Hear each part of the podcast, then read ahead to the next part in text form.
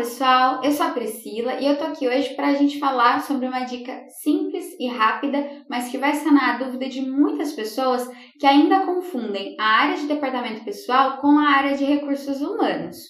Muitas vezes, conversando com pessoas de empresas, a gente pergunta: Ah, você tem um RH na sua empresa? A pessoa fala: Tenho. Pessoa, é, o meu RH cuida do pagamento dos meus funcionários, férias.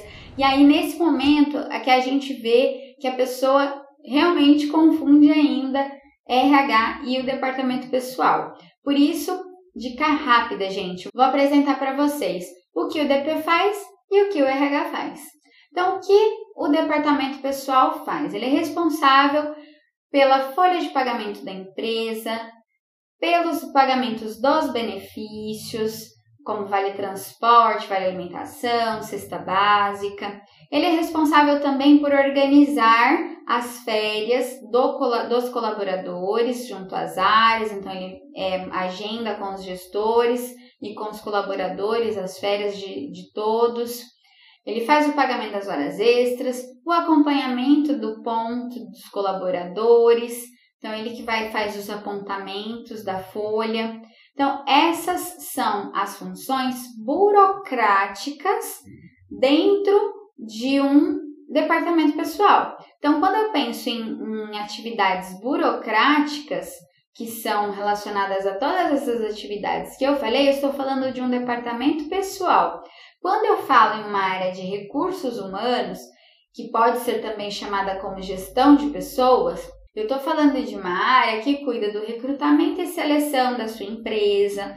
Então, ela faz os agendamentos da seleção, aplica os testes, no caso, se for um psicólogo, os testes psicológicos, faz as análises, as dinâmicas de grupo para apresentar para o gestor para fazer a entrevista final. Isso é a função do RH. Qual que é a função do RH? É cuidar também da integração desse novo colaborador na empresa, de apresentar a cultura, de apresentar as regras, as normas da empresa para esse novo colaborador.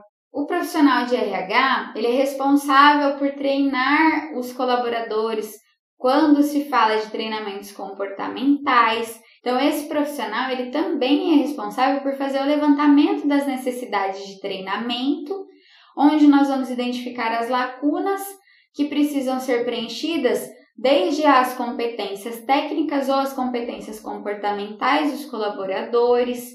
É o profissional que vai cuidar da avaliação de desempenho, que vai desenhar o plano de carreira e vai acompanhar esse plano de carreira, as promoções, vai fazer as pesquisas de clima dentro da organização para verificar a satisfação dos colaboradores dentro da empresa e vai criar projetos de motivação, projetos que cuidem da saúde dos colaboradores.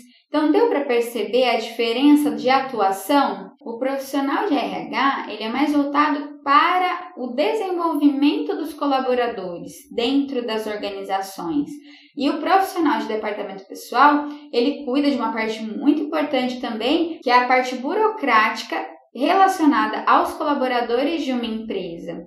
Geralmente, essas duas áreas elas trabalham em parceria, porque são áreas que impactam diretamente os colaboradores.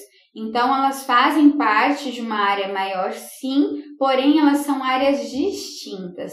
Ok, pessoal, espero que tenha ajudado você, empresário, que busque entender a diferença entre as áreas e você, profissional também, que esteja buscando áreas de atuação e conhecer um pouquinho mais das áreas de atuação. Essa é a diferença que existe entre as áreas.